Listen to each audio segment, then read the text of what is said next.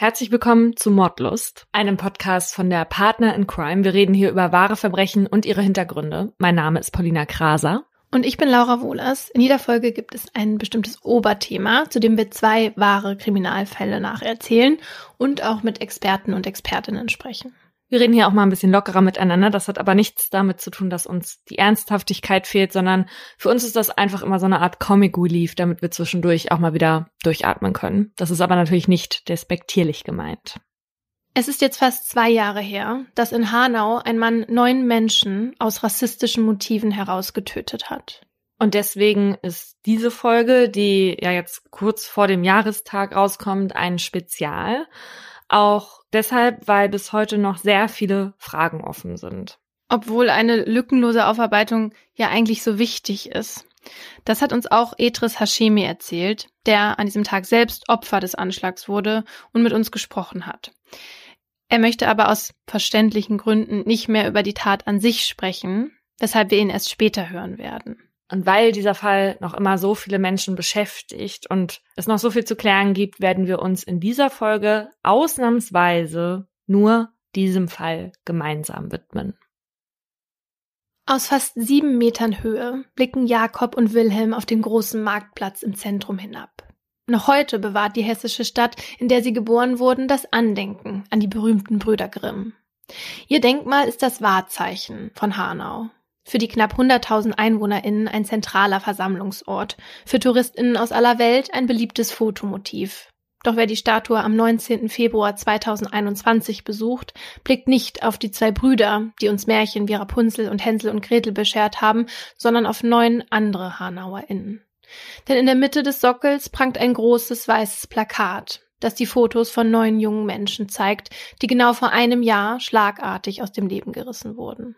Darüber ragt in präzisen schwarzen Buchstaben der Satz Wir werden euch nicht vergessen. Say their names.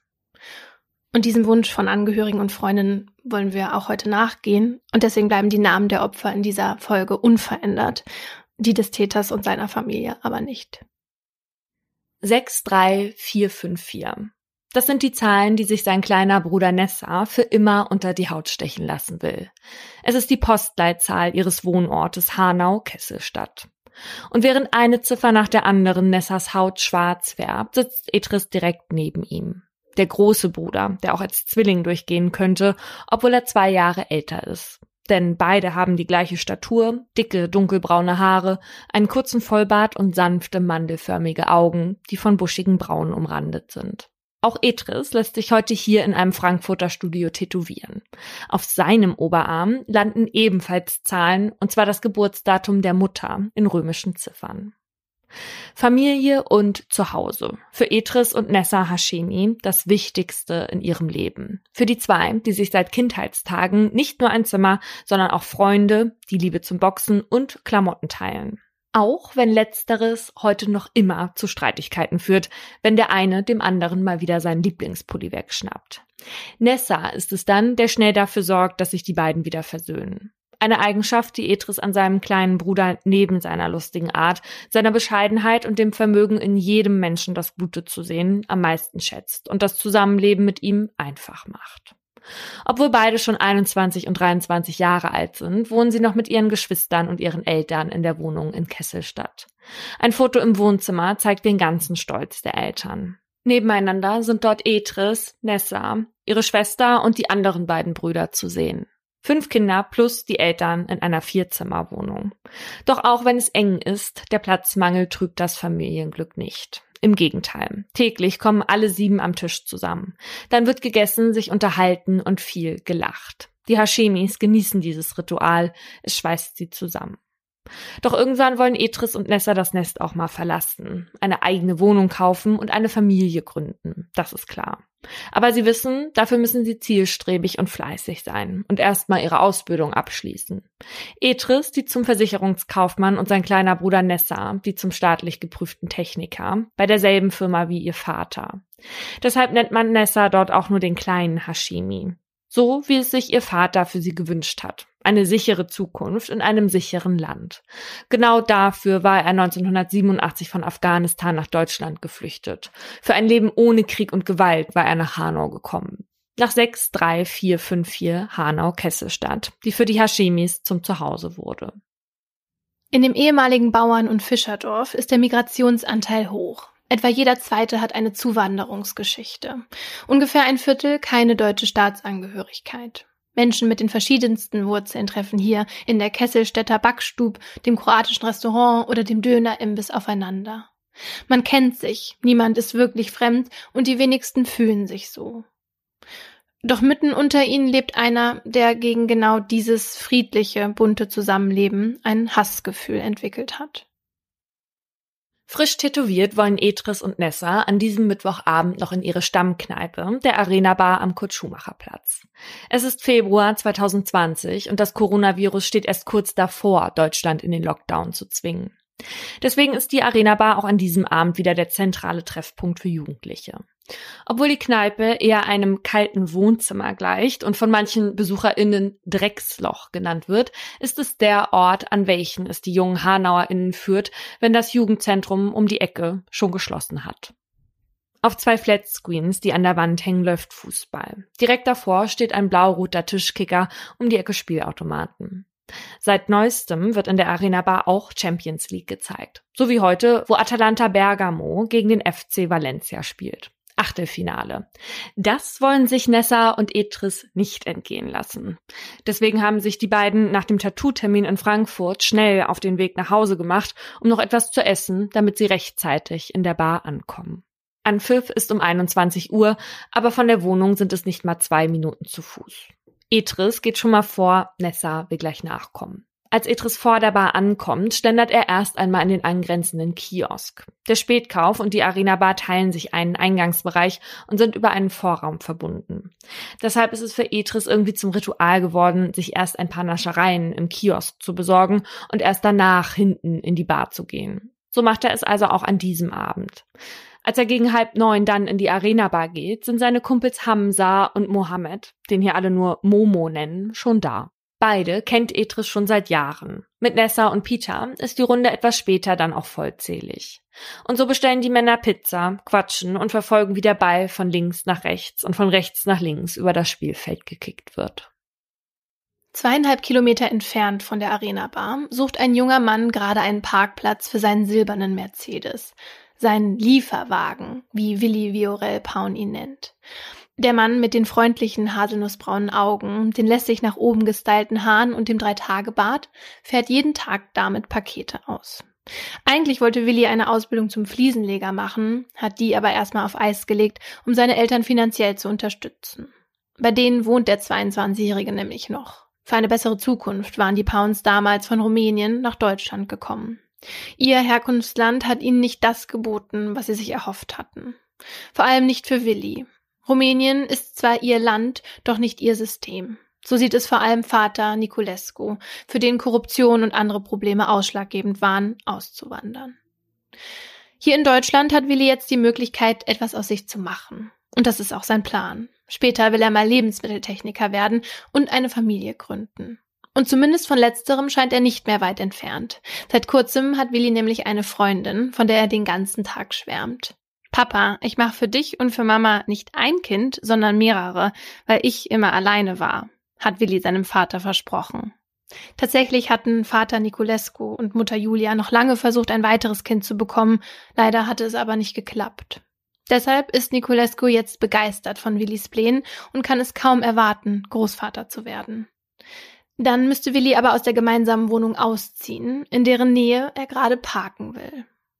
Doch plötzlich knallt es ohrenbetäubend laut. Etwas hatte Willis Mercedes getroffen. Dann nochmal und wieder. Der 22-Jährige starrt erschrocken aus dem Fenster. Vor ihm steht ein Mann mit einer Waffe in der Hand, der anfängt, die Straße runterzurennen. Und da fasst Willi einen folgenschweren Entschluss. Wenige Minuten zuvor, nur einige Meter entfernt.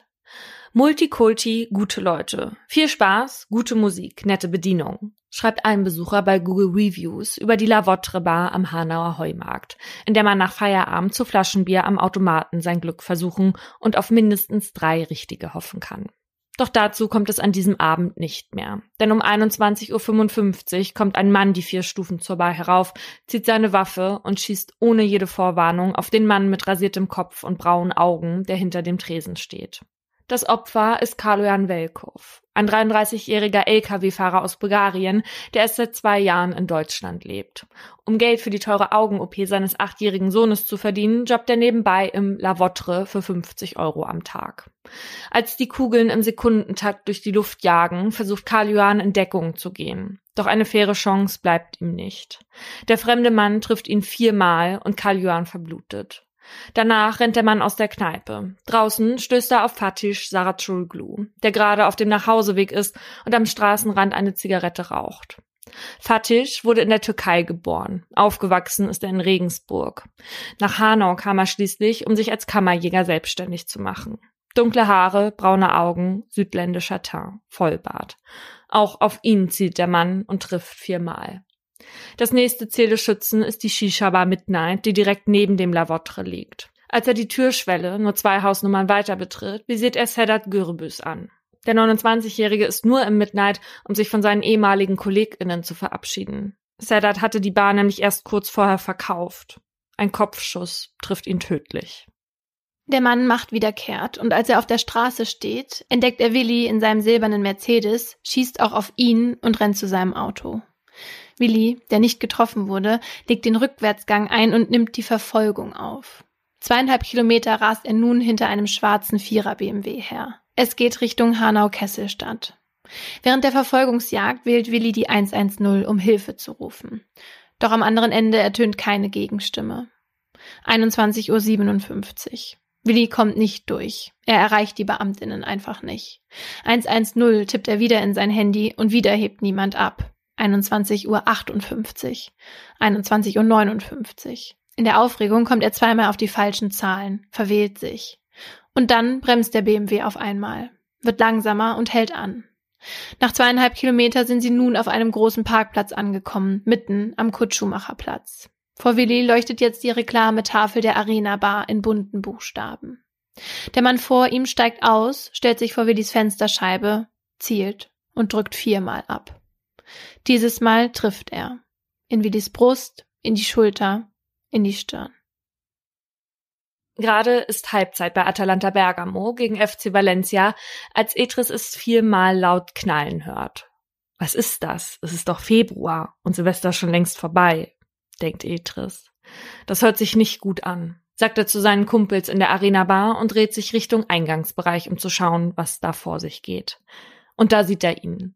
Ein Mann mit Waffe direkt im Eingangsbereich. Als der Richtung Kiosk geht, schaut er Etris direkt in die Augen. Dann bricht Panik in der Bar aus. Denn wegen der durchgängigen Wand zwischen den zwei Räumen können Etris und seine Freunde genau hören, was im Kiosk nebenan passiert. Gökhan Gültekin wird als erstes von den Schüssen des Mannes getroffen. Ihn nennen hier in Kesselstadt alle nur Gogo. Ein Mensch, der immer gerne für jeden da ist seine Familie eng beisammen hält und jeden optimistisch stimmt. Der 37-Jährige hat normalerweise für jede Lebenslage einen Plan B, doch an diesem Tag wird ihm jeder Ausweg genommen. In sechs Sekunden schießt der Täter fünfmal. Gogo treffen zwei Kugeln, eine ins Herz, eine in den Kopf. Auch Mercedes Kierpatsch wird zweimal getroffen. Sie ist 35, Mutter von zwei Kindern. Unglaublich offen und sympathisch. Sie arbeitet in dem Kiosk. Doch auch wenn sie nicht dort aushilft, ist sie oft da. Einfach so, zum Abhängen. Dann dreht sie die Musik laut auf, lacht und tanzt ausgelassen. Heute Abend ist sie nur kurz im Kiosk vorbeigekommen, um für ihre Kinder etwas zu essen zu besorgen. Nun verletzt eine Kugel Mercedes Organe, die andere durchtrennt ihre Halsschlagader. Die letzte Patrone trifft Ferhat unwahr. Er ist 23 Jahre alt. Vor etwa zwei Wochen hat er seine Lehre zum Heizungsinstallateur abgeschlossen. Ferhat ist tiefgründig, fast philosophisch, sagt sein Umfeld. 2015 postet er auf Facebook, Tot sind wir erst, wenn man uns vergisst. An diesem Abend hat Ferhat selbst gerade erst den Kiosk betreten. Und nun, sechs Minuten später, durchbohrt eine Patrone seine Leber, eine Niere und die Wirbelsäule. Er schafft es noch, sich über den Boden zu ziehen und hinter die Theke zu kriechen. Dort holt er sein Handy aus der Tasche und mit seinem letzten Atemzug raunt er auf Türkisch Ich brenne, ich brenne.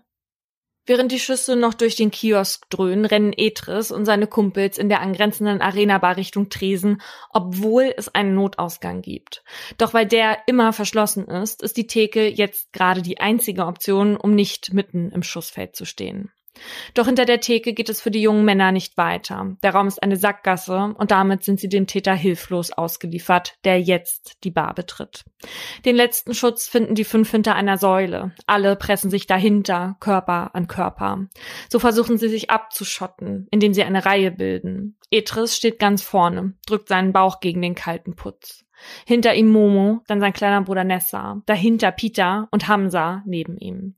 Und dann kommt er, Gerade einmal neun Sekunden hatte der Täter gebraucht, nebenan drei Leben auszulöschen. Und jetzt läuft er in den hinteren Teil der Bar Richtung der Säule.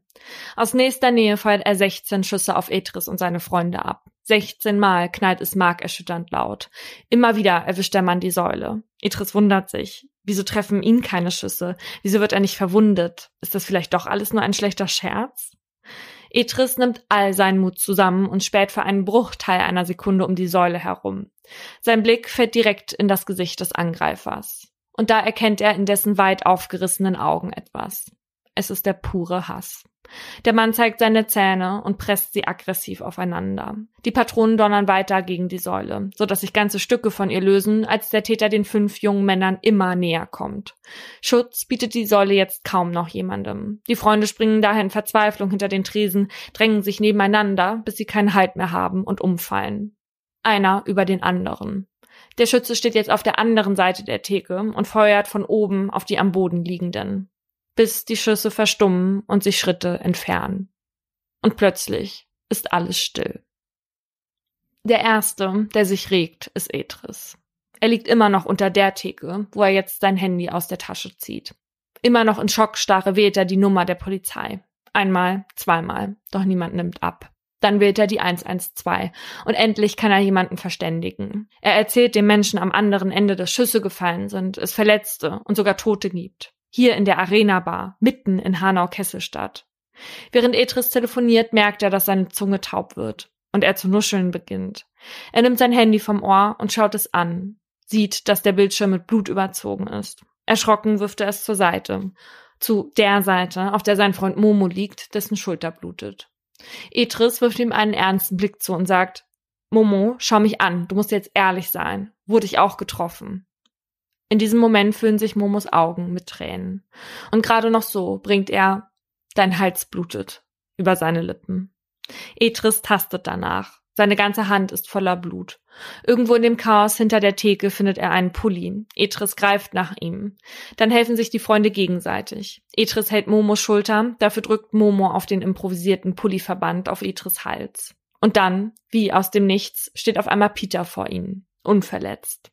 Peter zieht Momo unter der Theke hervor. Aus eigener Kraft schafft er es nicht mehr. Dann ruft Peter, wir müssen hier raus, schnell, bevor er wiederkommt. Etris nimmt all seine Kräfte zusammen und steht auf. Er kann jetzt nicht einfach hier liegen und sterben, denkt er. Und die anderen auch nicht. Vielleicht braucht ja noch jemand Hilfe. Etris geht um die Theke herum. Da fällt sein Blick als erstes auf Hamza. Er liegt auf dem Boden, zweifach getroffen. Daneben entdeckt Etris seinen kleinen Bruder Nessa. Auch er ist verletzt und regungslos. Etris rennt zum Kiosk nebenan. Kann er da jemandem helfen? Er sieht auch da drei Menschen leblos auf dem Boden liegen. Einer von ihnen ist Ferhat. Ein Freund von Etris, den er schon seit der Grundschule kennt. Dann läuft er weiter nach draußen, an die frische Luft. Sein Blick fällt auf einen silbernen Mercedes mit Einschusslöchern und kaputter Frontscheibe, der direkt vor der Bar steht. Das müssen die Schüsse gewesen sein, denkt er. Das Knallen, das wir von draußen gehört haben. Hunderte kleine Scherben liegen quer über den ganzen Asphalt verstreut. Etris rennt hin und sieht hinein. Hinter dem Steuer sitzt zusammengesackt ein junger Mann. Auch er ist verwundet. Ein Schuss in die Brust, einer in die Schulter und einer mitten in seine Stirn. Und Etris realisiert, dass er hier nicht mehr helfen kann. Er lehnt sich gegen den Wagen, dessen Motor noch läuft. Seine Kräfte schwinden. Fest drückt er auf seinen Hals. Inzwischen spürt er seine Zunge gar nicht mehr. Etris verharrt dort und wartet nun selbst auf die Hilfe, die er gerufen hat. Doch als die Beamtinnen endlich eintreffen, ist Etris überrascht. Sie kommen ihm nervös und zittrig vor. Einer von ihnen betritt die Arena-Bar, kommt wieder raus und übergibt sich bei dem Anblick dessen, was ihn drinnen erwartet hat. Später wird Etris im Spiegel erzählen, dass es an diesem Tag lange dauert, bis er endlich medizinisch versorgt wird, dass ihm das Sprechen von Minute zur Minute schwerer fällt und er zu nuscheln beginnt und dass nach und nach Polizeiwagen, Hubschrauber und Einsatzkräfte anrücken, aber niemand, der ihm helfen kann. Sieht nach einem Streifschuss aus, sagt einer der Polizisten. Etris schöpft Hoffnung. Vielleicht ist es dann ja doch nicht so schlimm. Als endlich ein Krankenwagen kommt, wird Etris von den Rettungskräften abgetastet. Einschusswunde Hals und dann keine Austrittswunde. Die Kugel ist noch drin. Etris wird auf einer Trage befestigt. Dann schreit plötzlich jemand. Der Täter ist wieder da. Und von einer auf die andere Sekunde verschanzen sich alle. Teilweise hinter seiner Trage, auf der Etris festgebunden liegt, mit dem Blick zur Arena-Bar. Ein Fehlalarm. Doch bis der Krankenwagen mit Etris, dessen Kräfte weiter und weiter schwinden, endlich losfährt, vergehen wichtige Minuten. Dabei ist Etris Gesundheitszustand kritisch. Die Kugel steckt noch immer in seinem Hals, eine andere hat seine Schulter verletzt. Im Krankenhaus zieht man ihm die Schuhe aus, dann wandert eine Spritze in seinen Arm. Wir legen dich jetzt schlafen, hört Etris noch, und dann ist es, als hätte jemand den Horrorstreifen, der gerade lief, ausgeknipst. Während rund um die Arena Bar immer noch Chaos herrscht und die Angehörigen um das Leben ihrer Liebsten bangen, melden sich mehrere Zeuginnen bei der Polizei. Sie haben den Täter gesehen, wie er in ein Auto gestiegen ist und sich das Kennzeichen gemerkt. Darüber kommen die Beamtinnen an einen Namen, Stefan S., und an eine Adresse. Sofort macht sich die Polizei auf den Weg zu dem terrakottafarbenen Reihenhaus in Hanau-Kesselstadt. Doch erst circa vier Stunden später verschaffen sich Einsatzkräfte Zugang zum Gebäude. Darin treffen sie als erstes auf den Vater des Gesuchten. Er steht im Flur und ahmt Schießbewegungen nach, ruft dann zweimal die 110, obwohl die Einsatzkräfte ja in seinem Haus sind, und berichtet denen von einem Terroranschlag mit großer Detonation. Während der augenscheinlich verwirrte Mann befragt wird, findet das Einsatzkommando in einem anderen Zimmer die Leiche einer 72-jährigen Frau. Es ist die Mutter von Stefan. Im Keller des Hauses entdeckt man schließlich auch den Gesuchten. Er liegt am Boden. Stefan hatte zunächst seine Mutter und dann sich selbst erschossen.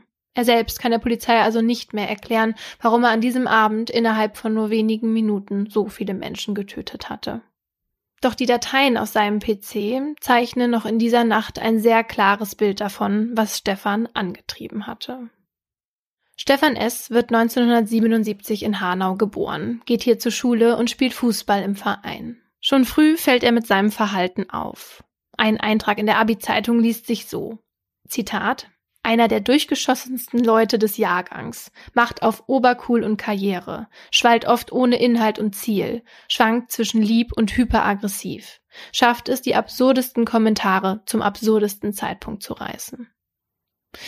Nach dem Abi macht Stefan eine Lehre zum Bankkaufmann, anschließend studiert er BWL in Bayreuth. Die angestrebte Karriere scheint zu funktionieren, doch Weggefährten hat Stefan nicht. Keine engen Freunde, keine Partnerin. Stefan bleibt allein. Auch als er irgendwann zum Arbeiten in verschiedene Städte zieht. Als er 2019 wegen mangelhafter Leistungen bei einer Softwarefirma gekündigt wird, kehrt er nach Hanau zurück, zieht in den Keller des Elternhauses und hilft seinem Vater, die an Parkinson erkrankte Mutter zu pflegen. Wenn er sich dann nicht gerade um seine Mutter kümmert, geht Stefan unter anderem schießen. Seit 2013 hat er eine Waffenbesitzkarte. Für die Ausübung des Hobbys des sportlichen Schießens hatte er dort als Zweck angegeben. Doch der eigentliche Zweck wird deutlich, als die Ermittelnden nun Stefans PC durchsuchen. Denn dort finden sie ein 24-seitiges Dokument, das seine abscheuliche und groteske Sicht auf die Welt erkennen lässt. In dem Pamphlet, das Stefan auf seiner Website hochgeladen hatte, vermittelt er ein rassistisches, islamfeindliches, antisemitisches und von verschiedenen Verschwörungstheorien geprägtes Weltbild. Er schreibt beispielsweise, dass er schon als junger Mann erkannt habe, dass das Zitat schlechte Verhalten bestimmter Volksgruppen ein Problem sei und über Menschen mit Migrationshintergrund, dass diese Zitat äußerlich instinktiv abzulehnen seien und sich Zitat zudem in ihrer Historie nicht als leistungsfähig erwiesen hätten. Umgekehrt habe er sein eigenes Volk als ein Land kennengelernt, Zitat, aus dem das Beste und Schönste entsteht und herauswächst, was diese Welt zu bieten hat. Als Lösung für die Probleme, die andere Völker verursachen würden, schlägt Stefan vor, Teile der Menschheit zu vernichten und setzt sich diese Mission selbst zum Ziel. Wegen des Verdachts auf einen ausländerfeindlichen Hintergrund und der besonderen Bedeutung der Tat werden die Ermittlungen noch am Morgen des 20. Februars an die Bundesanwaltschaft Karlsruhe übergeben. Denn jetzt ist klar, die Opfer wurden aufgrund ihres erkennbaren Migrationshintergrunds ausgewählt. Am Abend des 19. Februar ist Julia gerade dabei, ein Schnitzel für ihren Sohn Willi zuzubereiten, als ihr Mann Niculescu es draußen viermal knallen hört. Das sind Schüsse, sagt er zu seiner Frau, doch Julia meint, dass es sowas in Deutschland nicht gebe. Nico muss sich zurückhalten mit seinem Appetit. Für Willi soll immerhin was übrig bleiben, wenn er von der Arbeit nach Hause kommt. Die Pounds gehen wie jeden Abend gegen 22 Uhr ins Bett. Am nächsten Tag müssen sie wieder früh raus, bevor sie zur Arbeit in den Supermarkt müssen. Vater Niculescu fährt dort Stapler und Mutter Julia sortiert die Waren ein. Doch als Nico am nächsten Morgen das Zimmer seines Sohnes betritt, ist das Bett noch immer leer. Nico hat sofort ein seltsames Gefühl, versucht Willi mehrmals anzurufen oder ihn über den Messenger zu erreichen. Doch Willi antwortet nicht. Als Nico und Julia auf dem Weg zur Arbeit sind, wird im Radio ein Beitrag gesendet, in dem erzählt wird, dass es gestern in Hanau einen rassistischen Anschlag gab. Nico dreht das Radio lauter, kann nicht glauben, was er da hört. Er übersetzt seiner Frau, die kaum Deutsch spricht, was gerade erzählt wird. Danach versucht er wieder, seinen Sohn zu erreichen. Um elf Uhr hält er es dann nicht mehr aus und erzählt seinem Chef, dass Willi gestern Abend nicht nach Hause gekommen ist. Geh sofort zur Polizei, sagt er. Wenig später stehen Nico und Julia in der Polizeistation am Marktplatz. Über eine Stunde verbringen sie dort mit Warten, nur damit man ihnen erzählt, dass sie zu einer anderen Polizeistation am Freiheitsplatz gehen sollen. Diese Station ist voll mit Menschen. Menschen, die traurig, aufgewühlt und verzweifelt sind, die weinen und nicht weiter wissen. Was ist passiert? Was ist los? fragt Julia ihren Mann. Die beiden nennen den PolizistInnen Willis Daten und sein Autokennzeichen. Eine weitere Stunde vergeht, bis sie von jemandem in ein Zimmer gebeten werden. Es tut mir leid. Ihr Sohn ist gestern bei dem Attentat am Kurt-Schumacher-Platz gestorben. Dann werden sie nach Hause geschickt. Was macht man, wenn sein Kind tot ist? Wo geht man dann hin? Wohin mit sich selbst? Auch Nico und Julia fragen sich das. Vom Kurt Schumacher Platz haben die beiden noch nie gehört. Was hat Willi da gemacht? Es ist 20 Uhr, als Nico entscheidet, zu dem Platz zu gehen, um dort eine Kerze für Willi anzuzünden. Eine von vielen, die an diesem Abend für die Opfer brennen. Dort kommt Nico mit anderen Angehörigen ins Gespräch. Wo warst du bis jetzt? Wo warst du? Vor einer halben Stunde ist dein Sohn von hier weggebracht worden. Was für eine Familie seid ihr? sagt einer. Nico und Julia hatten keine Ahnung. Sie sind nur für eine Kerze hergekommen. Auf der Polizeistation hatte man ihnen erzählt, dass ihr Sohn schon zur Obduktion gebracht wurde, und jetzt erfahren sie von einem aufgebrachten Mann, dass Willi bis eben hier tot in seinem Auto lag. Wieder angeknipst. Nach zwei Tagen ist Etris plötzlich wieder da und der Film läuft weiter. Schläuche hängen an ihm dran. Reden geht nicht. Etris ist jetzt auf der Intensivstation im Frankfurter Uniklinikum. Dort erfährt er, dass die Kugel rausoperiert wurde. 17 Stunden steckte sie in seinem Kopf. Eigentlich ist er jetzt in Sicherheit, in Obhut der Ärzteschaft. Doch sicher fühlt sich Etris nicht. Er hat schlimme Flashbacks. In einer Nacht wird im Krankenhaus etwas auf eine Rampe geladen. Es knallt. Etris schreckt sofort hoch, will sich unter seinem Bett verstecken. Noch immer kann er nicht sprechen. Deshalb reicht man ihm ein Klemmbrett, auf dem er etwas notieren kann. Etris schreibt genau ein Wort, fünf Buchstaben und ein Fragezeichen. Die Frage, die ihn die letzten Stunden am meisten beschäftigt hat. Nessa. Die Ärztinnen erklären ihm, sein Bruder sei hier, auf der Intensivstation, sein Zustand sei kritisch. Etris stutzt kurz. So wie er seinen Bruder dort in der Arena-Bar hatte liegen sehen, dachte er, er sei tot. Doch jetzt ist er beruhigt. Nessa lebt und in Etris macht sich Erleichterung breit. Ein paar Stunden später. Etris liegt in seinem Krankenbett und spielt an der Fernbedienung dafür rum. Plötzlich hört er eine Stimme. Er hatte aus Versehen das Radio eingeschaltet. Es ist Bundespräsident Frank-Walter Steinmeier, der auf dem Marktplatz in Hanau eine Mahnwache für die Opfer gehalten hatte. Was geschehen ist, das ist furchtbar, denn geschehen ist, was wir alle doch zutiefst fürchten, geliebte Menschen zu verlieren nämlich. Nichts kann uns den Schmerz um sie nehmen, und dann hört Etris, wie im Radio die Namen der Opfer des rassistischen Anschlags vorgelesen werden. Gökhan Gültekin, Sedat Gürbüz, Mercedes Kirpatsch, Hamza Kurtovic, Willi Viorel Paun, Fatih Saracoglu, Ferhat Unvar, Kalujan Velkov und Said Nessar Hashimi. Und dann realisiert Etris, dass Frank-Walter Steinmeier recht hat. Nichts kann ihm den Schmerz nehmen. Sein kleiner Bruder ist tot. Die Ärztinnen und seine Eltern hatten ihn angelogen. damit sein Schmerz seiner Heilung nicht im Weg steht. In Hanau herrscht derweil Ausnahmezustand. Die Gewissheit, dass Menschen nur aufgrund ihrer Rassifizierung kaltblütig erschossen wurden, trifft mitten ins Herz. Am Wochenende bekunden Tausende öffentlich ihr Mitgefühl und ihre Bestürzung, gedenken den Opfern und wollen ein Zeichen setzen, Flagge zeigen gegen Rassismus. Gemeinsam laufen die Menschen die Route vom Kurt-Schumacher-Platz bis in die Hanauer Innenstadt, bis zum Marktplatz, auf den Wilhelm und Jakob Grimm, von oben nun nicht auf Fotos schießende TouristInnen, sondern auf Blumen, Grabkerzen und Fotos hinabblicken, die fast den ganzen Boden bedecken. Bei der Kundgebung vor Ort meldet sich der Oberbürgermeister Klaus Kaminski zu Wort und erklärt, die Tage und Stunden sind zu Friedenszeiten die schwärzesten und dunkelsten, die unsere Stadt je erlebt hat und wendet sich danach direkt an die Angehörigen. Ihr seid nicht alleine. Wir können euren Schmerz natürlich nicht lindern, aber ein klein wenig Trost können wir spenden. Die Zeitungen sind voll mit den Bildern der Trauernden. Und in Deutschland gibt es für kurze Zeit nur das eine Thema. Kannst du dich noch daran erinnern, an den 19. Februar oder beziehungsweise an den 20.?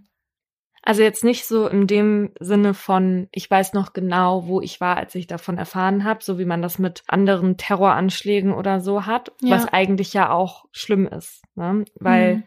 dadurch, dass es davor schon einige solcher Anschläge gab, hat man nicht mehr dieses Schockgefühl. Und das ist ja ganz schlimm eigentlich, dass das nicht normal geworden ist, aber dass man das wahrnimmt natürlich noch und auch noch wahrnimmt, wie das, wie das so war in der Zeit, aber dass man jetzt nicht mehr sich genau an diesen, an diesen Moment erinnert, wo man davon erfahren hat, weil es für uns, die nicht in Hanau wohnen, nicht diesen Bezug dann hat. Ja.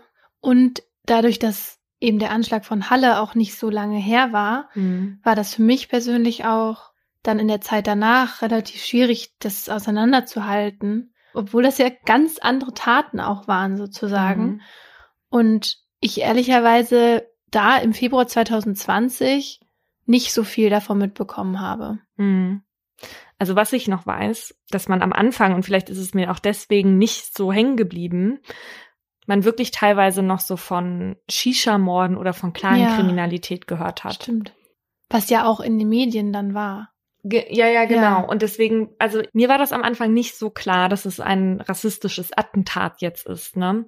Und das haben im Nachhinein ja auch Angehörige stark kritisiert, dass die Medien in der ersten Berichterstattung so getan haben, als wären das Zitat, das habe ich aus diesem Spotify-Podcast 190220, dass da ein Angehöriger sagt, das waren da die Kanacken unter sich. Mhm. So hat er die Berichterstattung damals wahrgenommen. Ja, das ist richtig schlimm. Also ich hatte auch das Gefühl, dass sich das aber relativ schnell gewendet hat, als dann klar war, dass Rassismus das Motiv des Täters auch war, mhm. dass man sich auch als Presse da zusammengerissen hat und so eine öffentliche Debatte dann geführt wurde, wie und über wen man eigentlich berichten sollte.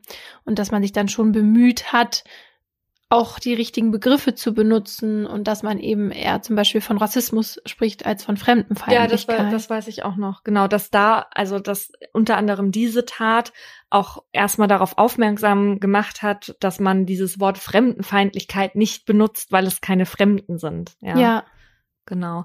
Aber ansonsten muss man ja einfach sagen, dass generell auch gar nicht so viel Augenmerk darauf gelegt wurde, weil einfach eben danach Corona kam. Und ja. dann war das das Thema, was ja bis heute auch immer noch ne, über allem schwebt und was einfach alles andere so weggeschwemmt hat aus dem öffentlichen Interesse.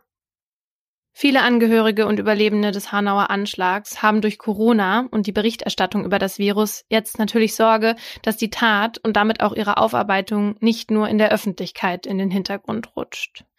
Und deshalb wird am 6. März die Initiative 19. Februar Hanau gegründet, mit dem Ziel, die Namen der Opfer nicht in Vergessenheit geraten zu lassen und dafür zu kämpfen, das Verbrechen aufzuarbeiten, um andere zu verhindern. Die Tat aufzuklären ist auch der Auftrag der Bundesanwaltschaft. Dazu wenden sie sich unter anderem an den renommierten forensischen Psychiater Henning Sass. Er soll ein Gutachten erstellen, das Auskunft über Stefans Psyche geben soll.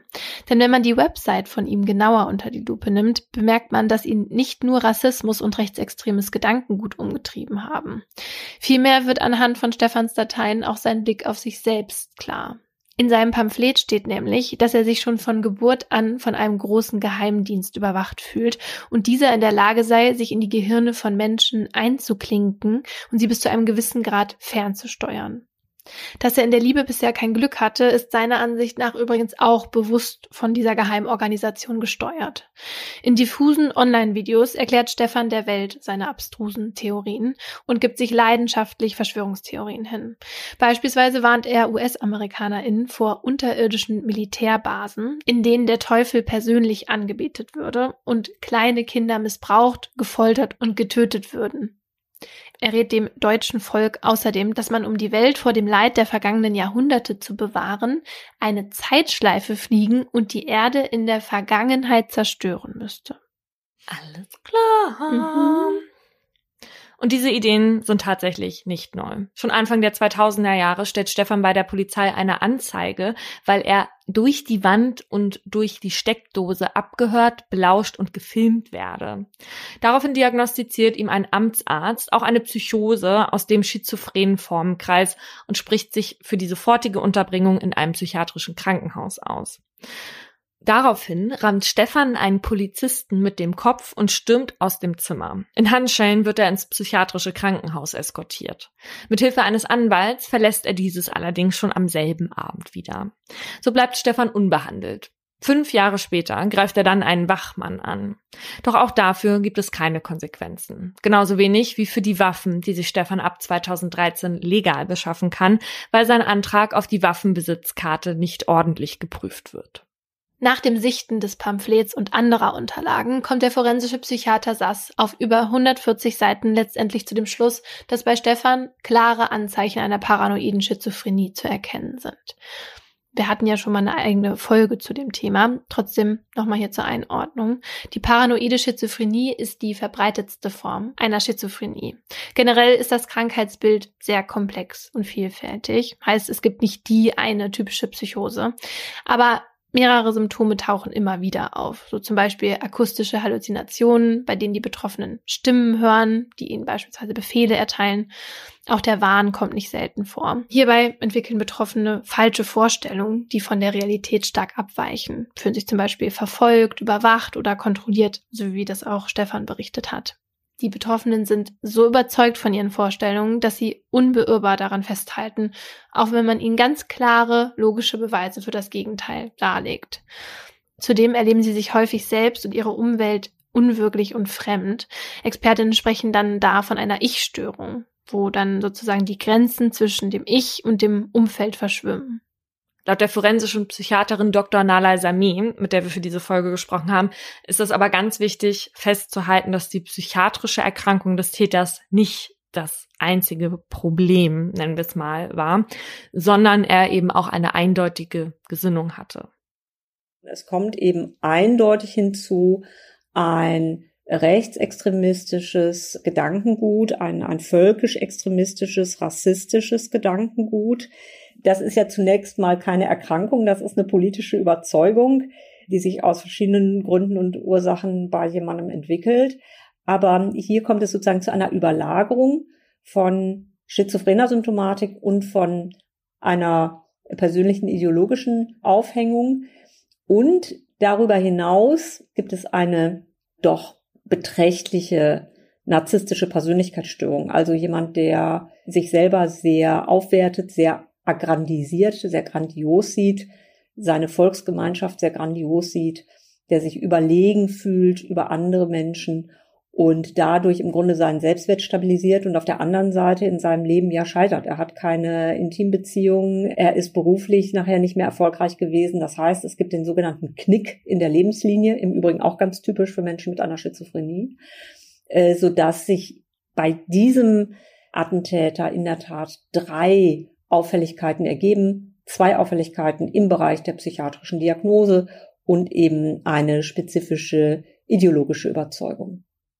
Der Meinung, dass sich bei Stefan die paranoide Schizophrenie und der Rassismus kreuzen, ist übrigens auch Psychiater Henning Sass. Er meint, Stefans krankheitsbedingte Fantasien und sein politisch-ideologischer Fanatismus seien untrennbar verwoben. Dr. Salmé hat uns aber erklärt, dass die Schizophrenie hier nicht einfach als Ursache für die Tat herangezogen werden kann Tat ist ja eindeutig rassistisch, weil ich könnte ja rein theoretisch auch die wahnhafte Überzeugung haben, dass, was weiß ich, alle rothaarigen Frauen Hexen sind und könnte ja die draußen erschießen. Dann wäre es nicht rassistisch, nicht? Dann wäre es auch verrückt, aber nicht in dem Sinne. Das heißt, die Motivwahl und die Begründungen, also die, die Rationalisierungen, die dem zugrunde liegen, sind eindeutig rassistisch motiviert. Die spannende Frage ist aber natürlich, ob die Schizophrenie sozusagen die Schwelle zur Tatbereitschaft gesenkt haben könnte oder nicht. Das kann man nachher schwer auseinanderhalten. Allerdings reicht ein schwerer, maligner Narzissmus, ein bösartiger Narzissmus und eine rassistische Ideologie auch aus, um gegebenenfalls solche Attentate zu verüben. Also es bedarf keiner Schizophrenie, aber die Schizophrenie ist eine Erkrankung, die die Persönlichkeit nochmal sehr verändert und von daher kann man das jetzt sozusagen im Nachhinein natürlich sehr schwer auseinanderklamüsern. Aber das Motiv, das Handlungsmotiv ist ein rassistisches. Das ist schon sehr eindeutig.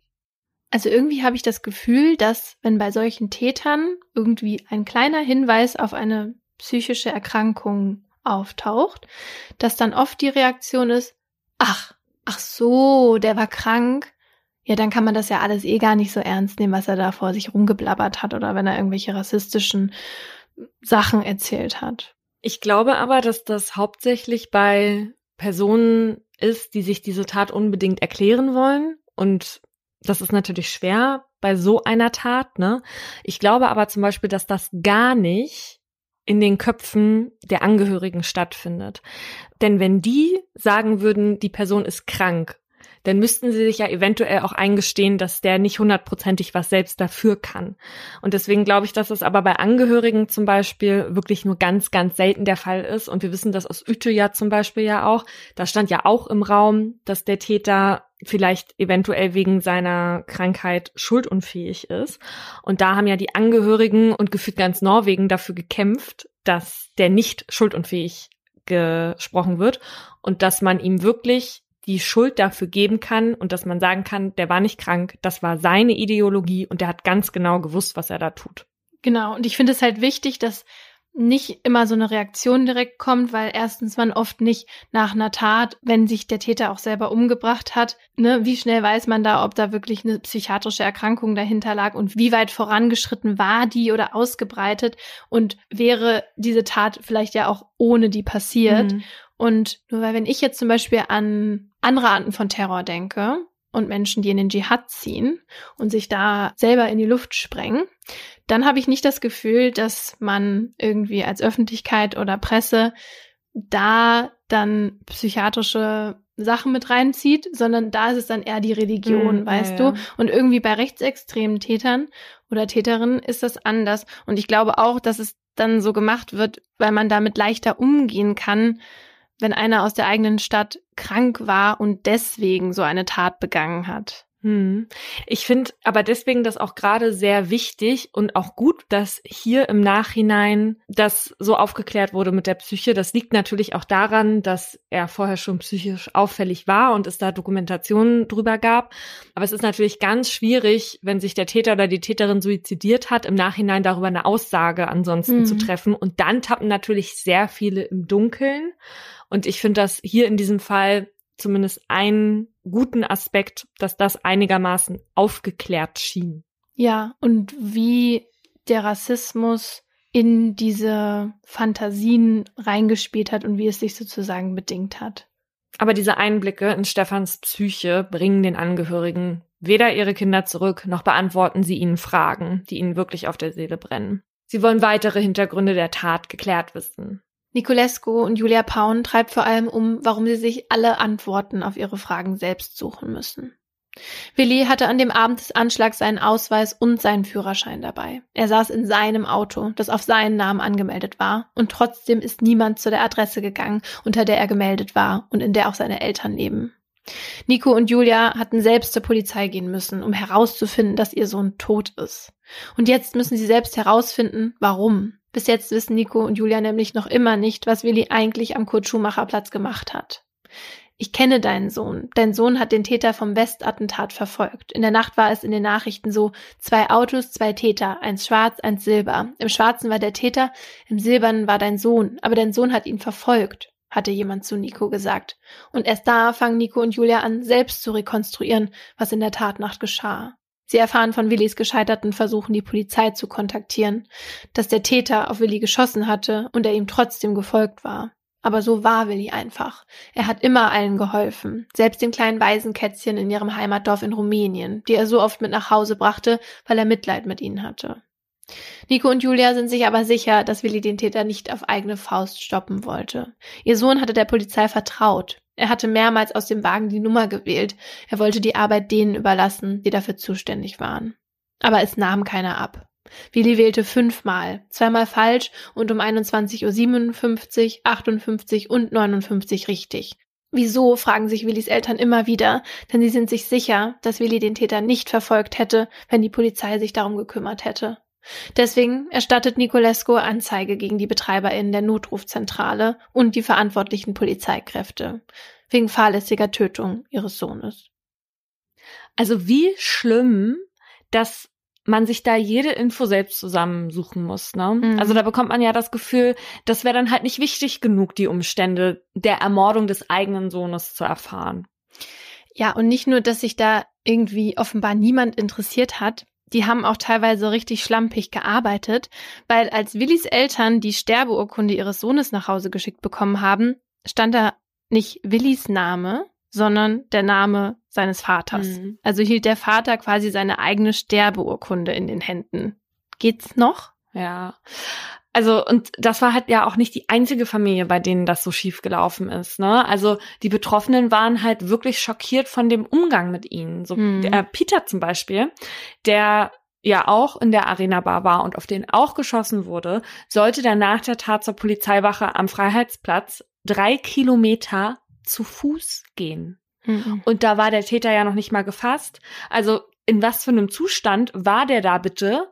Total verängstigt ja auch und ja. muss dann da zur Polizeiwache laufen. Und dann versteht man es natürlich als Angehöriger auch nicht, dass sich dann da der hessische Innenminister danach irgendwo hinstellt und sagt, dass die Betreuung der Angehörigen quasi super gelaufen sei. Ja, das, das geht gar nicht. Und was so eine Sache war, an die ich jetzt gar nicht direkt gedacht hätte, war, dass es für die Angehörigen sehr schlimm war, dass die Opfer obduziert wurden. Hm. Weil sie aber auch teilweise gar nicht wussten, dass es so war. Und als sie sich dann von denen verabschieden wollten, quasi diese zugenähten Körper dann gesehen haben und sozusagen nochmal ein zweites Mal dadurch traumatisiert wurden. Ja, mh, ja, total. Ja, und dann kann man natürlich auch verstehen, wie bestürzt diese Familien und vor allem halt die Familie auch von ähm, Willi natürlich war, mhm. Als sie dann erfährt, dass diese Anrufe nicht durchgekommen sind. Ne? Ja. Hier war es nun aber tatsächlich so, dass die Staatsanwaltschaft Hanau da schon ermittelt hat im Vorfeld zu diesen nicht angenommenen Anrufen, weil ja auch nicht nur Willi es dort versucht hat, sondern auch Etris, bevor er die 112 wählte. Am 19. Februar 2020 gingen zwischen 21.55 Uhr und 22.09 Uhr nur fünf Notrufe bei der 110 ein. Alle anderen sind offenbar nicht durchgekommen. Laut Informationen des Spiegel ging der erste Notruf circa eine Minute nachdem das erste Opfer erschossen wurde ein und der dritte erst nachdem schon alle Opfer des rassistischen Anschlags tot waren. In einem Bericht des ARD-Nachrichtenmagazins Monitor äußert sich der Vorsitzende des Bundes Deutscher Kriminalbeamter Sebastian Fiedler und sagt, es sei nicht unwahrscheinlich, dass man mit mehr Kenntnis von Zeugen auch Gelegenheiten gehabt hätte, nachfolgende Taten noch zu verhindern.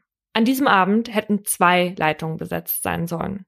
Allerdings saß nur an einem Apparat eine Beamtin, die Anrufe entgegennahm. Angeblich wurde die sogenannte Mindestwachstärke an diesem Abend unterschritten, weil zu der Zeit die Beamtinnen zu einer Bombenentschärfung andersweitig eingesetzt gewesen seien. Es dauert ein ganzes Jahr, bis Hessens Innenminister Peter Beuth Probleme bezüglich der Besetzung und der Weiterleitung von Notrufen in der Tatnacht einräumt.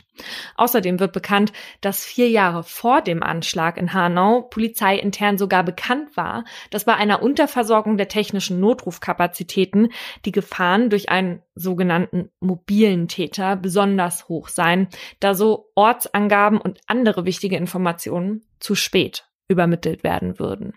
Einen Zusammenhang zwischen Willis Tod und den Notrufen, die ins Leere führten, will man aber nicht erkennen. Denn es sei nicht eindeutig zu klären, ob es bei Willis Anrufen überhaupt zu einem Verbindungsaufbau gekommen sei. Und ob Willi seine Verfolgungsjagd beendet hätte, auch wenn er den Notruf erreicht hätte. Außerdem sei Willi bewusst gewesen, dass Stefan, Zitat, ohne weiteres auf ihn schießen würde. Für Willis Eltern ist das ein Schlag ins Gesicht. Sie sind fassungslos. Die Initiative 19. Februar Hanau teilt mit, es sei beschämend, wie die Staatsanwaltschaft zwischen den Zeilen durchklingen lasse, dass Willi selbst an seinem Tod schuld sei, weil er dem Täter hinterhergefahren war. Julia und Nicolescu reichen Beschwerde gegen die Einstellung der Ermittlungen ein. Anderthalb Wochen lang kann Etris nicht sprechen. Danach muss er auch laufen, erstmal wieder neu lernen. Doch neben seinen körperlichen Gebrechen quält ihn noch etwas anderes. Die Frage, warum er und seine Freunde am 19. Februar dem Täter eigentlich schutzlos ausgeliefert waren und keine Möglichkeit zur Flucht hatten. Wir erinnern uns, in der Arena Bar gab es auf der anderen Seite des Tresens einen Notausgang, von dem die Überlebenden sagten, dass sie dorthin nicht geflüchtet waren, weil sie wussten, dass er verschlossen war. Zwei Überlebende aus der Bar und Hamzas Familie erstatten Anzeige gegen Unbekannt wegen fahrlässiger Tötung und werfen der Polizei vor, gewusst und sogar angeordnet zu haben, die Tür geschlossen zu halten, damit im Falle einer Razzia niemand durch den Hinterausgang fliehen könne. Diese Behauptung weist die Polizei aber vehement zurück. Im Nachhinein lasse sich noch nicht mal klären, ob die Tür am Abend tatsächlich verschlossen gewesen war. Mitarbeitende aus der Bar hätten ausgesagt, sie sei offen gewesen, und selbst wenn nicht, lasse sich nach der Auswertung der Überwachungskameras im Nachhinein nicht mehr feststellen, ob die Gäste an dem Abend durch den Fluchtausgang hätten fliehen können. Die Initiative 19. Februar Hanau beauftragt daraufhin Forensic Architecture, diese Aussagen zu untersuchen. Dafür wird ein Video erstellt. Das könnt ihr euch auch unter unseren Quellen ansehen. Das ist nämlich sehr spannend. Und in dem werden die Bewegungen der Gäste in der Bar nachgestellt. Unter Berücksichtigung der Geschwindigkeit, mit der sich Etris, Nessa und die anderen im Raum bewegt haben, nachdem es zu den Schüssen im Kiosk kam und der Tatsache, dass sich die Männer auch kurzzeitig im Weg hätten stehen können, kommt Forensic Architecture zu folgendem Ergebnis. Wäre die Gruppe statt in die hintere Ecke der Bar in die Richtung des Notausgangs gelaufen und wäre dieser offen gewesen, dann wären zu dem Zeitpunkt, als der Täter die Bar betrat, vier von fünf Personen außerhalb und die fünfte Person nur einen Sekundenbruchteil innerhalb seines Sichtfelds gewesen. Demnach hätten alle den Anschlag überleben können. Damit steht das Gutachten entgegen dem der Staatsanwaltschaft. Für die Betroffenen in Hanau-Kesselstadt hat der Tag alles verändert. Ein Freund von Ferhat, der ihn noch kurz vor der Tat gesehen hat, erzählt im Podcast 190220, dass vorher Alltagsrassismus immer an ihm abgeprallt ist und er jetzt total emotional reagiert und sofort rot sieht. Er sagt, selbst wenn man hier geboren ist, wird man nicht akzeptiert und viele seiner Freunde würden das ähnlich sehen. Nach dem 19. Februar fühlt er sich viel mehr als Ausländer. Kesselstadt fühlt sich seitdem anders an. Der Täter hatte genau hier mit ihnen gewohnt, in ihrer Mitte. Der Gedanke ist unheimlich. Die Vierzimmerwohnung der Hashemis liegt nur gut 300 Meter von dem Reihenhaus, in dem Stefan lebte, entfernt. Und genau dort wohnt sein Vater heute noch. Als dieser im März, nachdem die Polizei ihn noch am Tatabend in die Psychiatrie gebracht hatte, zurück nach Hanau-Kesselstadt kehrt, erfahren die Angehörigen der Opfer dies durch Anrufe der PolizistInnen. Aber nicht etwa, um sie vorzuwarnen, sondern, so Armin Kurtovic, Vater des getöteten Hamza, um sie aufzufordern, keine Straftaten zu begehen. Sie, die, die Opfer von Stefan S. wurden. Dabei war der Vater von Stefan, Helmut S., schon vor dem 19. Februar wegen Sachbeschädigung, Erpressung und Beleidigung polizeilich bekannt und es gibt Hinweise darauf, dass er zumindest einige Gedankengänge seines Sohnes teilt. Immerhin stellten beide zusammen eine Anzeige wegen Bespitzelung durch eine Geheimorganisation. Bereits drei Jahre vor dem Anschlag fällt Helmut S. auf, weil er im Bürgerbüro der Stadt wünscht, nur von, Zitat, deutschen Mitarbeitern betreut zu werden. Laut Aktenvermerk sagt er dabei zu seiner Frau, stell dir mal vor, jetzt arbeiten hier Afrikaner, Polen und Türken. Kurz darauf stellt er einen Antrag auf einen Schutzhund, um sich von den, Zitat, Ausländern zu schützen. Außerdem stellt der Vater selbst einige Anzeigen, weil er die Webseite seines Sohnes wieder online und die Waffen und Munition zurückhaben will. Wer schützt hier eigentlich wen? Fragt die Mutter von Ferhat Unwahr in der FAZ. Dieser Mann ist gefährlich und keiner macht was.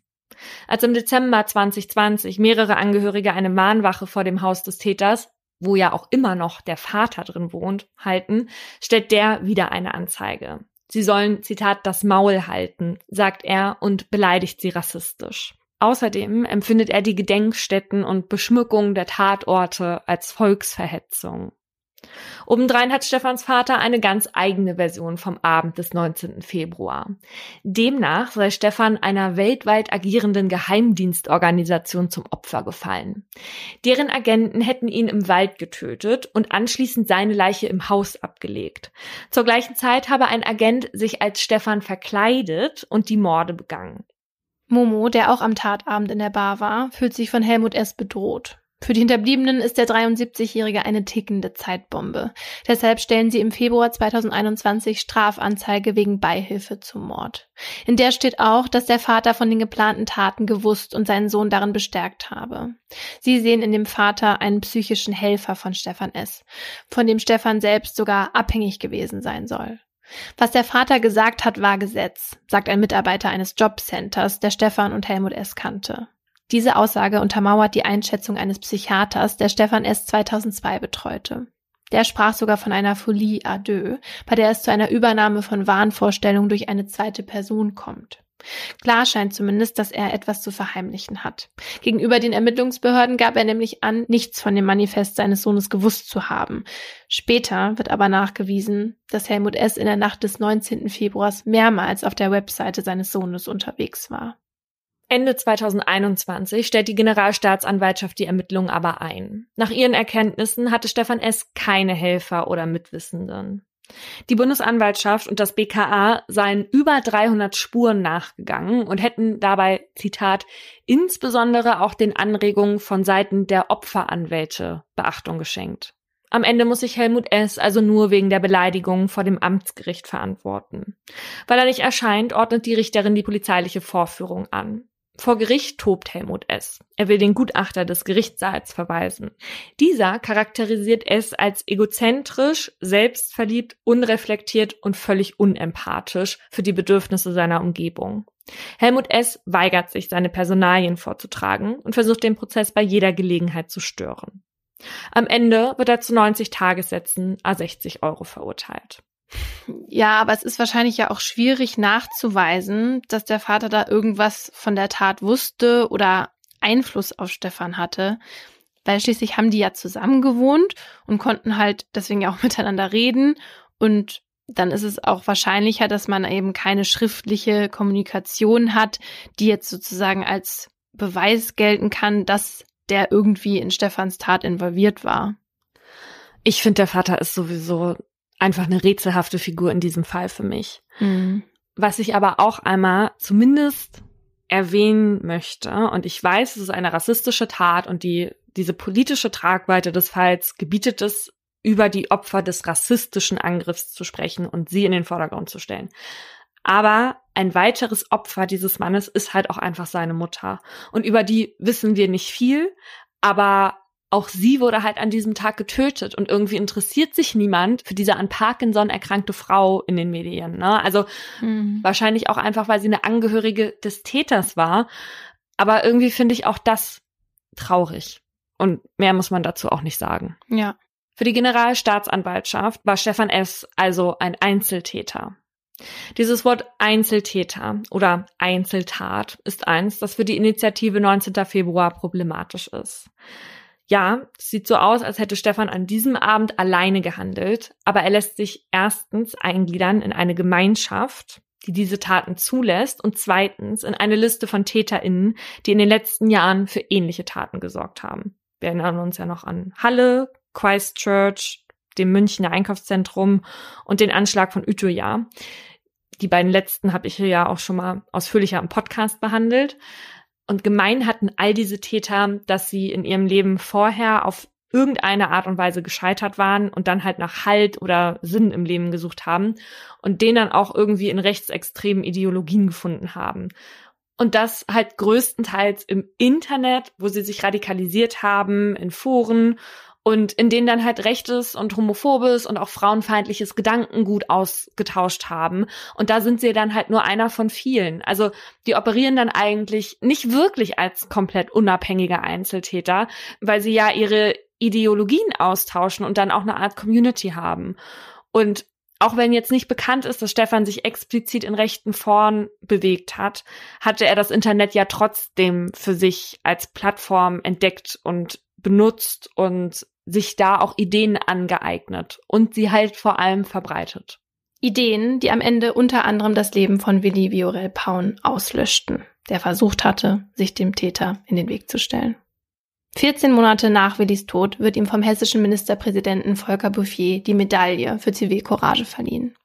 Julia und Niculescu sind stolz auf ihren Sohn und gleichzeitig erklären sie, unser Herz sagt, wir brauchen keinen Helden, wir brauchen Willi zu Hause.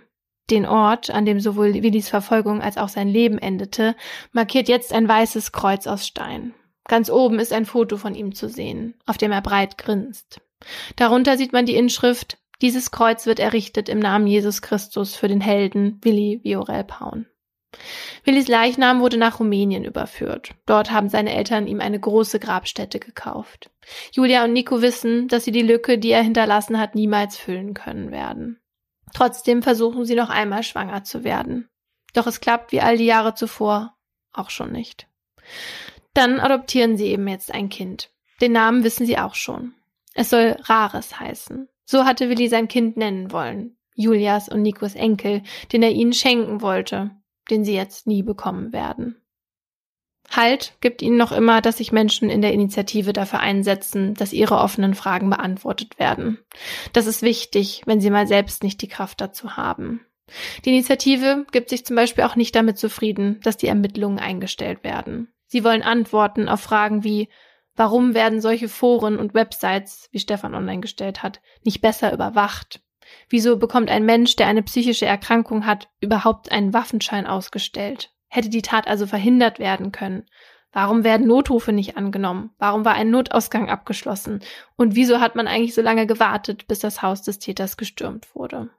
Bisher, zwei Jahre nach der Tat, haben sie auf fast keine dieser Fragen eine Antwort erhalten und auch keine Entschuldigung für das Verhalten der Beamtinnen am Tatabend und danach. Eine Zumutung für Etris und die anderen Hinterbliebenen, wie er uns im Interview erzählt hat.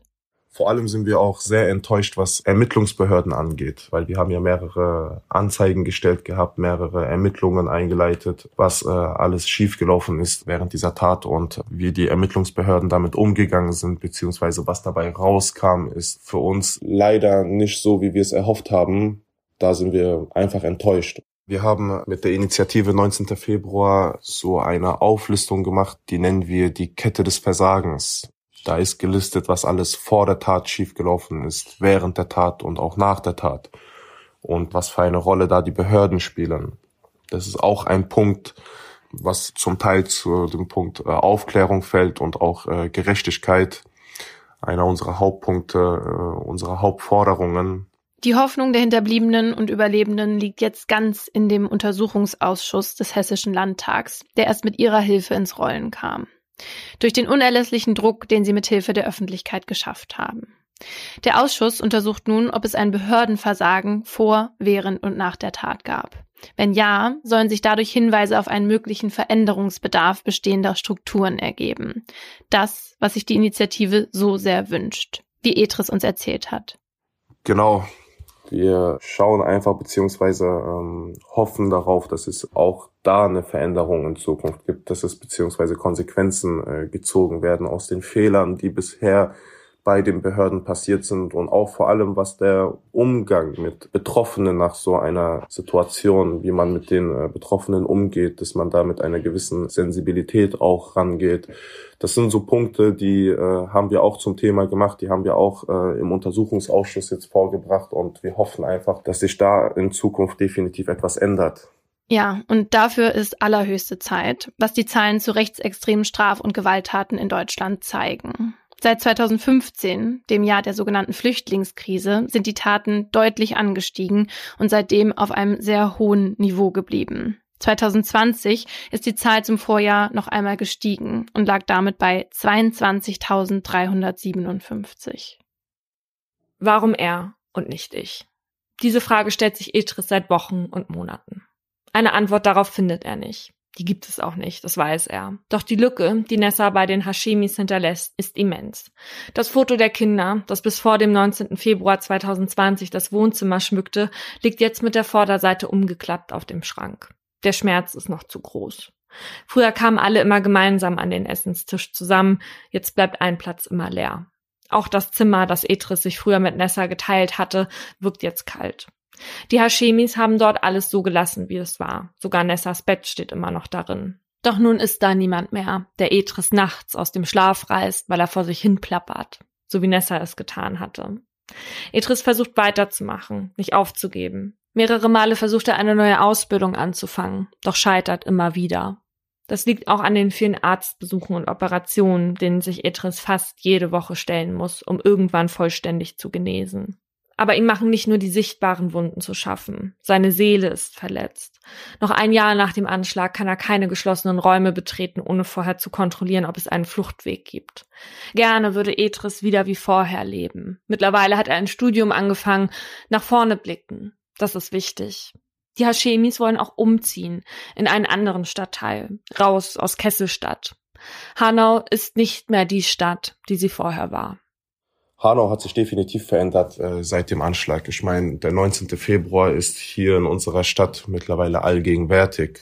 Überall gibt's äh, Gedenkmäler, überall äh, finden Veranstaltungen mit, die, die, also ist, wenn man durch die Stadt läuft, dann wird man auf jeden Fall mit diesem Thema konfrontiert.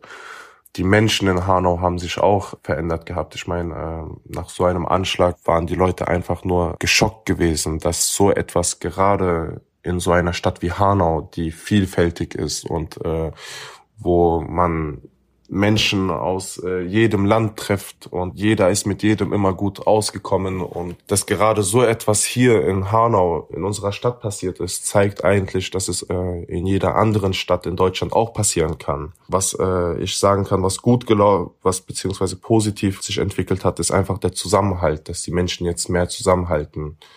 Und dass ich mir die Frage gestellt habe, ob Hanau immer noch meine Heimat ist, das stand gar nicht zur Debatte. Diese Frage habe ich jetzt äh, öfters bekommen gehabt in der Vergangenheit. Aber ich meine, wenn wir jetzt sagen würden, dass Hanau nicht mehr unsere Heimat wäre und wir umziehen würden, dann hätten die Rechten ja gewonnen. Das ist auf jeden Fall nicht das, wofür wir kämpfen. Hanau ist nach wie vor meine Heimatstadt. Ich bin hier äh, geboren, ich bin hier aufgewachsen, ich bin hier zur Schule gegangen, ich habe Freunde und Familie hier. Also das ist gar keine Option, dass ich hier irgendwann mal, beziehungsweise dass ich hier wegziehe und das nicht mehr als meine Heimat sehe. Ganz im Gegenteil. Hanau wird immer sein Zuhause bleiben, genauso wie Nessas, der diesen Ort so geliebt hatte, dass er sich sogar die Postleitzahl tätowierte. Edris hat auch mit uns gesprochen, weil es für ihn wichtig ist, dass der Fall hier im Podcast, aber auch sonst überall ins Gedächtnis gerufen wird, hat er uns erzählt.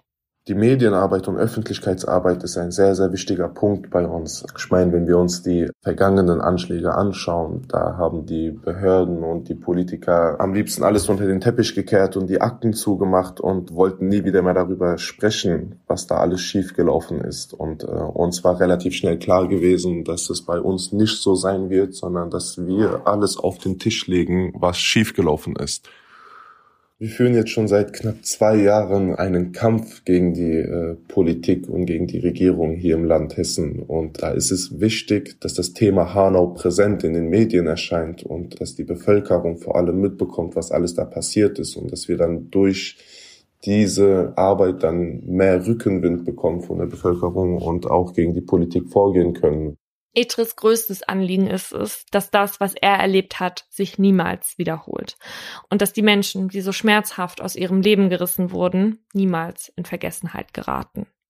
Gökhan Gültekin, Sedat Gürbüz, Said Nessa Hashemi, Mercedes Kirpatsch, Hamza Kurtovic, Willi Viorel Paun, Fatih Sarashoglu, Ferhat Unvar, und Kaloyan Welkow.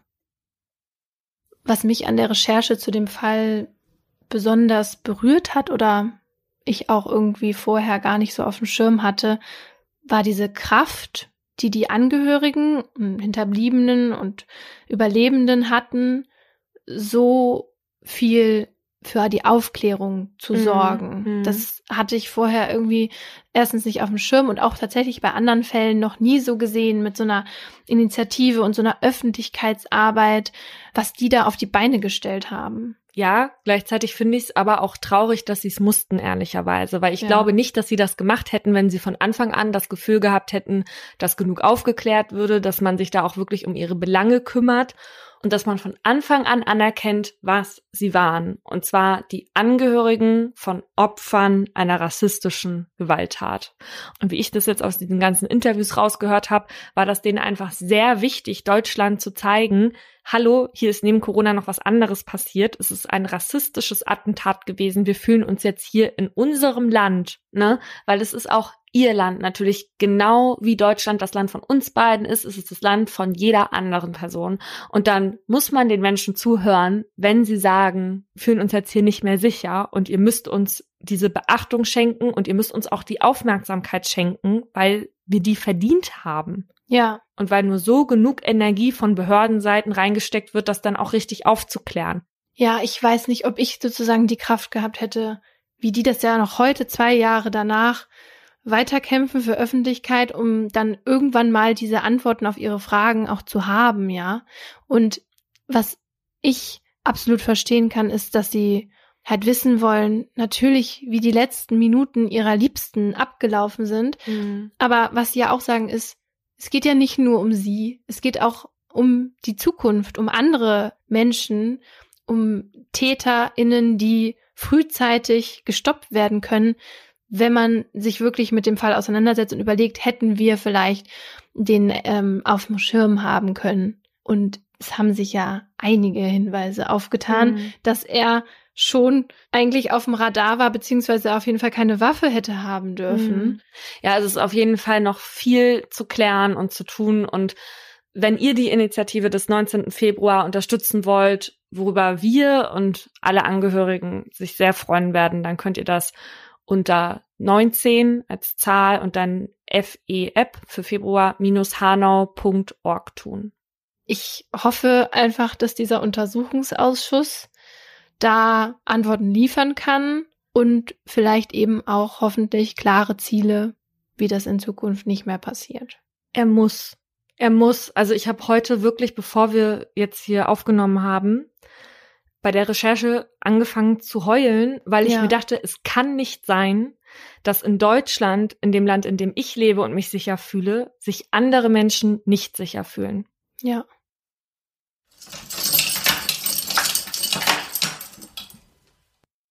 Im folgenden Trailer für den Podcast Justitias Wille geht es um Depression und Suizid. Bitte achtet auf euch, wenn ihr reinhört. Ein Flügel der großen französischen Fenster steht offen und gewährt einen Blick in den großen Garten.